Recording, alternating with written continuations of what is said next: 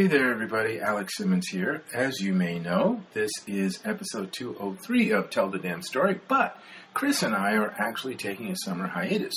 So, you are going to hear another one of the Tell the Damn Story gems from episodes past. In this case, episode 37, which was an interview with the great writer Joe R. Lansdale. Now, for those of you who may not know the name immediately, uh, he's a writer of, oh my goodness, uh, westerns, horror, science fiction, mystery, crime novels like crazy. I think he's written something like over 45 novels and so forth. He um, is also known for the series Hap and Leonard, which was a series of novels and novella that he wrote, but also became a, a uh, three season hit TV series, I believe, on the Sundance Network. Anyway, uh, Chris Ryan was at Pulp Fest back in 2018, got to meet Joe, got a great interview with him.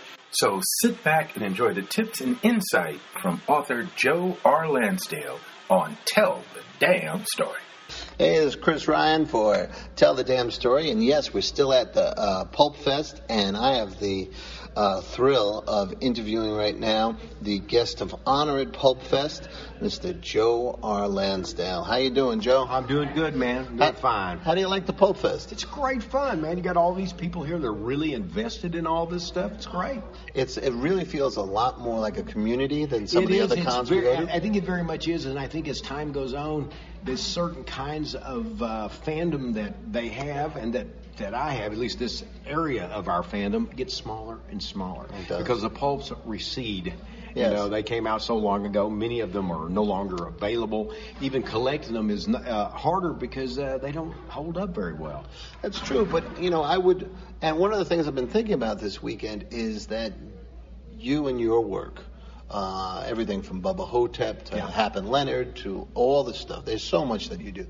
Is kind of maybe if they're looking at it, it's kind of a door back into the future because your stuff is viable and can be picked up anywhere. Which Mm-hmm. You were just on Sundance for 3 seasons with the great Hap and Leonard show. What a That's right. heartbreak!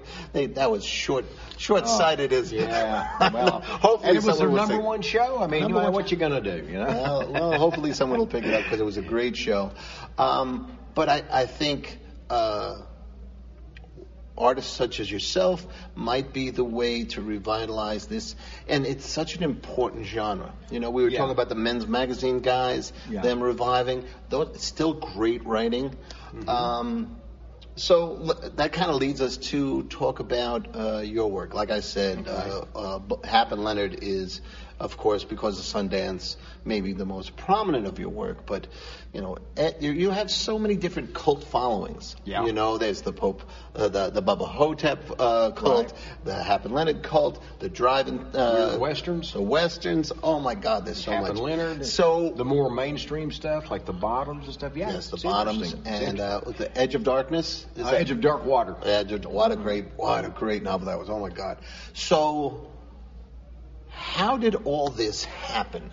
You were, you were, we were talking about um, earlier, uh, and and at one of the panels Right. you were mentioning that about your father, and Yeah. uh, and can you talk about that? Yeah, my, my father, he couldn't read or write. And when he got older, he got to where he could kind of dope out the newspaper a little bit and write his name.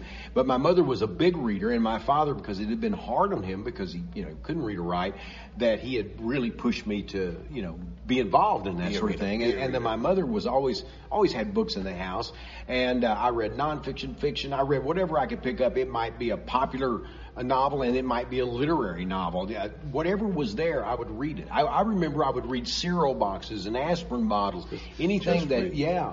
And but but the big, the first big introduction in was actually comic books, and I started reading comic books when I was four. I, I could read by the time I was four, and I started reading comic books. And some, one of them that I, I read that came along a little when I got a little bit older was Classics Illustrated, or that I discovered. Sure. And uh, they had all of the classic novels that had been done as comics, and th- they were really faithful to them back then. Yes, they were. And they were beautiful art, and uh, I I read those, and they inspired me to go look up those books.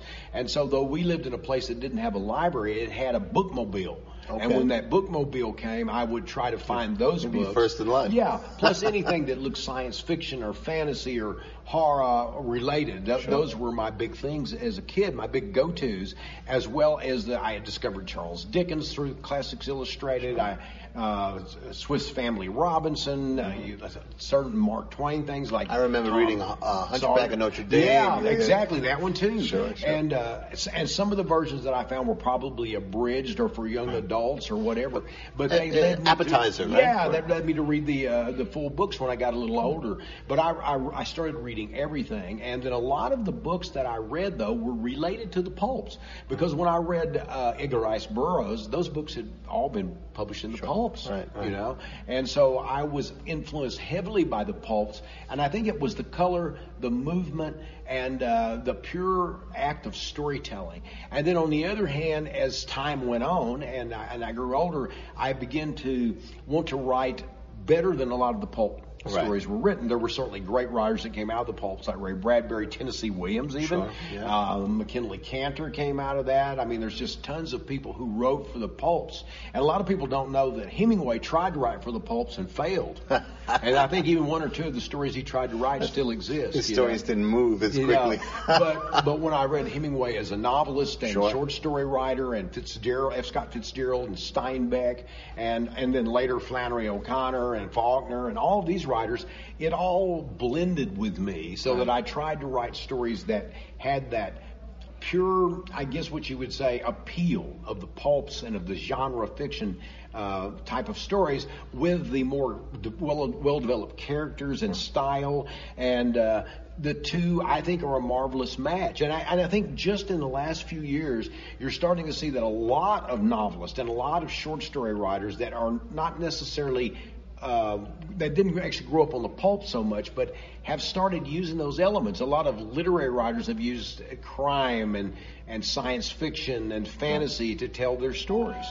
You know, because they, um, like yourself and like, uh, we didn't really know the different genres and what was classic and what was No, no, literature. No, I, it I all read. came in, Yeah, I just so read. it goes, And it comes parents, out My parents mixed. divided. I mean, I knew some that said, you know, you shouldn't read comics or you shouldn't read Right. this kind of this garbage or, or this. But for me, I was reading straight across the board with comics and genre and literary. I watched movies. Uh, there were there, when I was a kid, there were still a few radio shows. A lot of Oh, people yeah. don't realize it. They went on up into the early '60s. You know, like Suspense. I think The Shadow was around, Mm-hmm. and some of those. So I, I don't remember them well from that time, but I remember listening to them. Right. And then I remember later, and the soap operas uh, uh, continued for a while. My mom would listen to those, but then I remember later when I got the opportunity to, uh, you know, collect radio shows. I- remember going, oh yeah, I remember I have that. Yeah, yeah, yeah. And but yeah. the the feel of all of that of storytelling was just in my blood. Yes. So that's what went in, right? That's what so, went in. So what is your uh, your your work um, uh, discipline? How do you how do you get it out? And has it changed over the years? Well, when I first started, I was just trying to. I had that stupid idea that people just worked when when they had the muse, so to speak, and I realized that you are the muse. Right. So anytime you want to write, you're it. You gotta do and it. tag, you're it. And uh, the thing is, is that I found too that the things you wrote on the days you felt really inspired were not necessarily better than the things you wrote on the days when you didn't. So it was a feeling of euphoria, but it didn't necessarily result In any- anything Right. anything any, any different. And uh, I think you get to where you've been doing it for a while. There's a level that you don't fall below. Uh, and uh, I really got to the point now for the last 25 years. I work about three hours a day. I get up in the morning, I write three to five pages is my limit. That doesn't mean I can't write 10 or 15 if it's there, but I'm generally through then. And then I don't think about it. I don't plot. I don't. I, I don't make uh, outlines. I go to bed, get up the next morning, start writing again. So um, Discover as I go. I want to go two ways. 1st Mm-hmm. um, but sure, you do your three to five, Mm. But it's still in your head. Of course. Right? So, because the writing goes But- on but- even when you're not at the good. Yeah, it does. But I pretty much push. I, I'm very much a subconscious writer. I push it back so that it doesn't offend Mm-hmm. and my go, day. go on with your life. Yeah, because I don't. I don't. I love that. Doesn't offend my day. Yeah, because the rest of the time before, I would be thinking about it so much. When I started, I realized I'm not enjoying where I am right now. Right. And I don't want to do that. And I studied martial arts for 55 years, and so that taught me a lot about discipline and about compartmentalization. Okay. And so I'm very, very good at that. That doesn't mean that I'm if I'm walking around and I see something that j- jumps an idea that it, that it won't enter. It will. It's in there. And once in a while, I'll be something obvious. I go, oh, okay, that would make a good story. But it's not like it was before in an obvious conscious way. It's mostly subconscious, and that subconscious just sucks it in. Yeah. And yet, my conscious mind can go on with my day. I can do other things. I, I also, you know, I, I still do martial arts, and and I I try to. Um, uh, you know, do things related to film, and I work with my kids from time to time. They're both also do writing as well as other mm-hmm. things, and so for me, it's a better life that way. Oh, yeah. And my wife and I get to go do stuff, and I'm not sitting there always thinking about a story. It doesn't mean it goes absolutely away, but at least it's much more livable. And some part in the back Yeah. is working. Right. And I get up the next morning, Yeah. it's like the well filled up, and I'm ready to go. Boom. Mm-hmm. Now, do you do a lot of rewriting or no?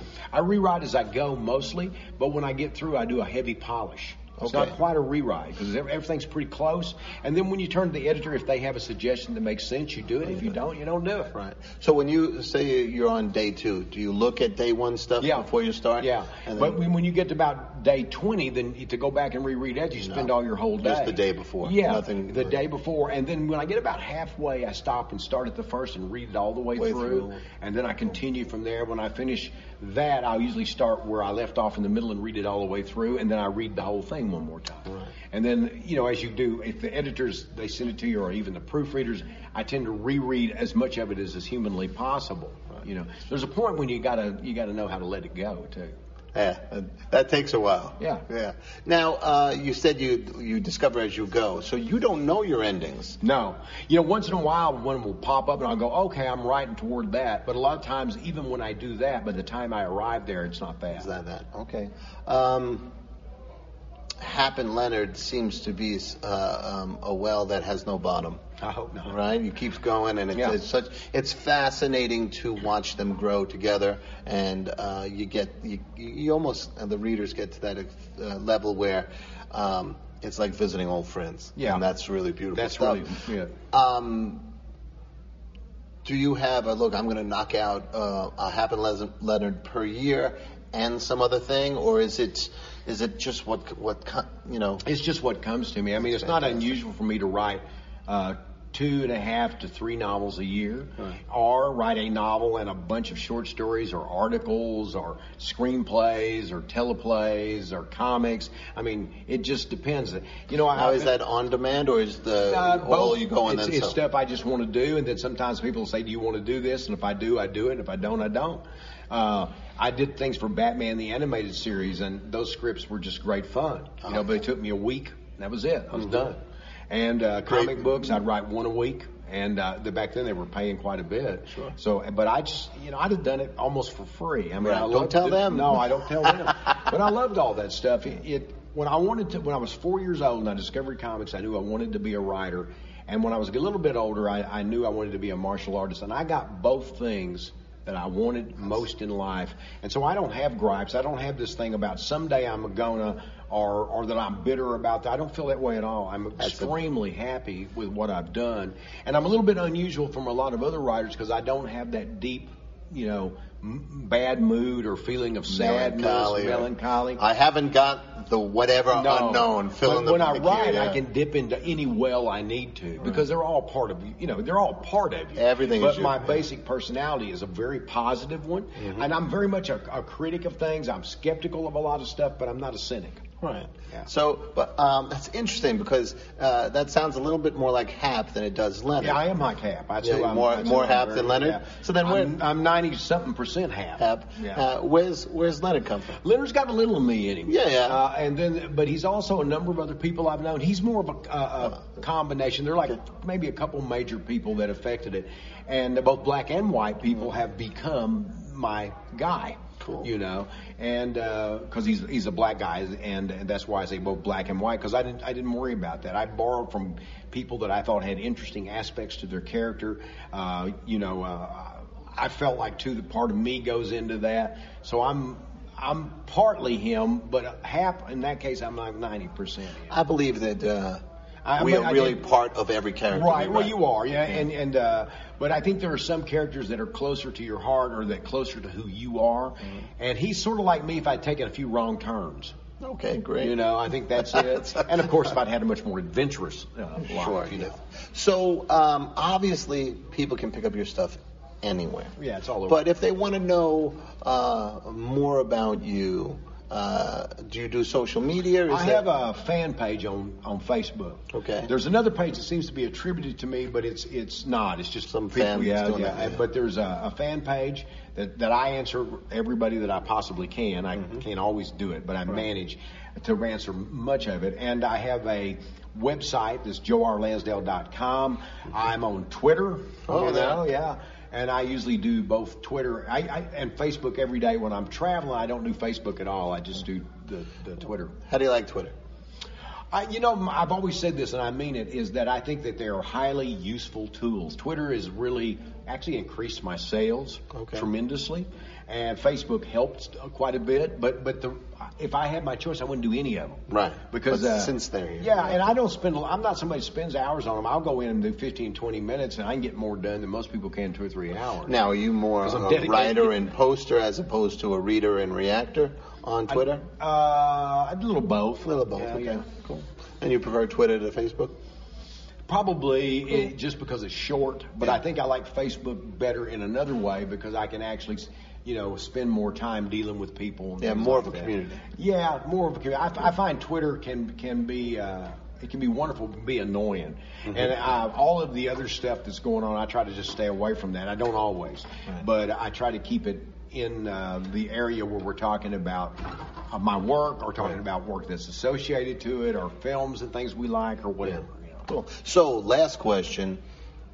What's coming up? What's on? What's coming up right now is Terror is Our Business is out, a book I wrote with my daughter, and it is really doing well. It's, it's from um, uh, Cutting Block Press, and I think they're also called Feral Light. I think that maybe be their their overall umbrella, and that's out right now. And uh, Jack Rabbit Smile came out earlier this year, so That's the it's, latest it's to Happen. Leonard. Forthcoming, yes, Hap and Leonard. Forthcoming is Driving to Geronimo's Grave, which is four, maybe it's five novellas.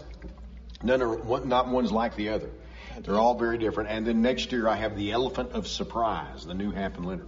Oh, fantastic. And then I'm leaving Hap and Leonard alone for a while, Mm-hmm. going off into the the sticks to write other stuff. Wow. They keep whistling you back. there. Yeah, they do. They're, they're very much a part of me, you know. And because I've had 11 novels and I've had uh, two major collections of short stories. There's been variations of those collections, Right. but there's really two major collections and the 11 novels, and uh, I'm, um I'm I'm very happy with that. And I, I I hope they keep talking to me, you know.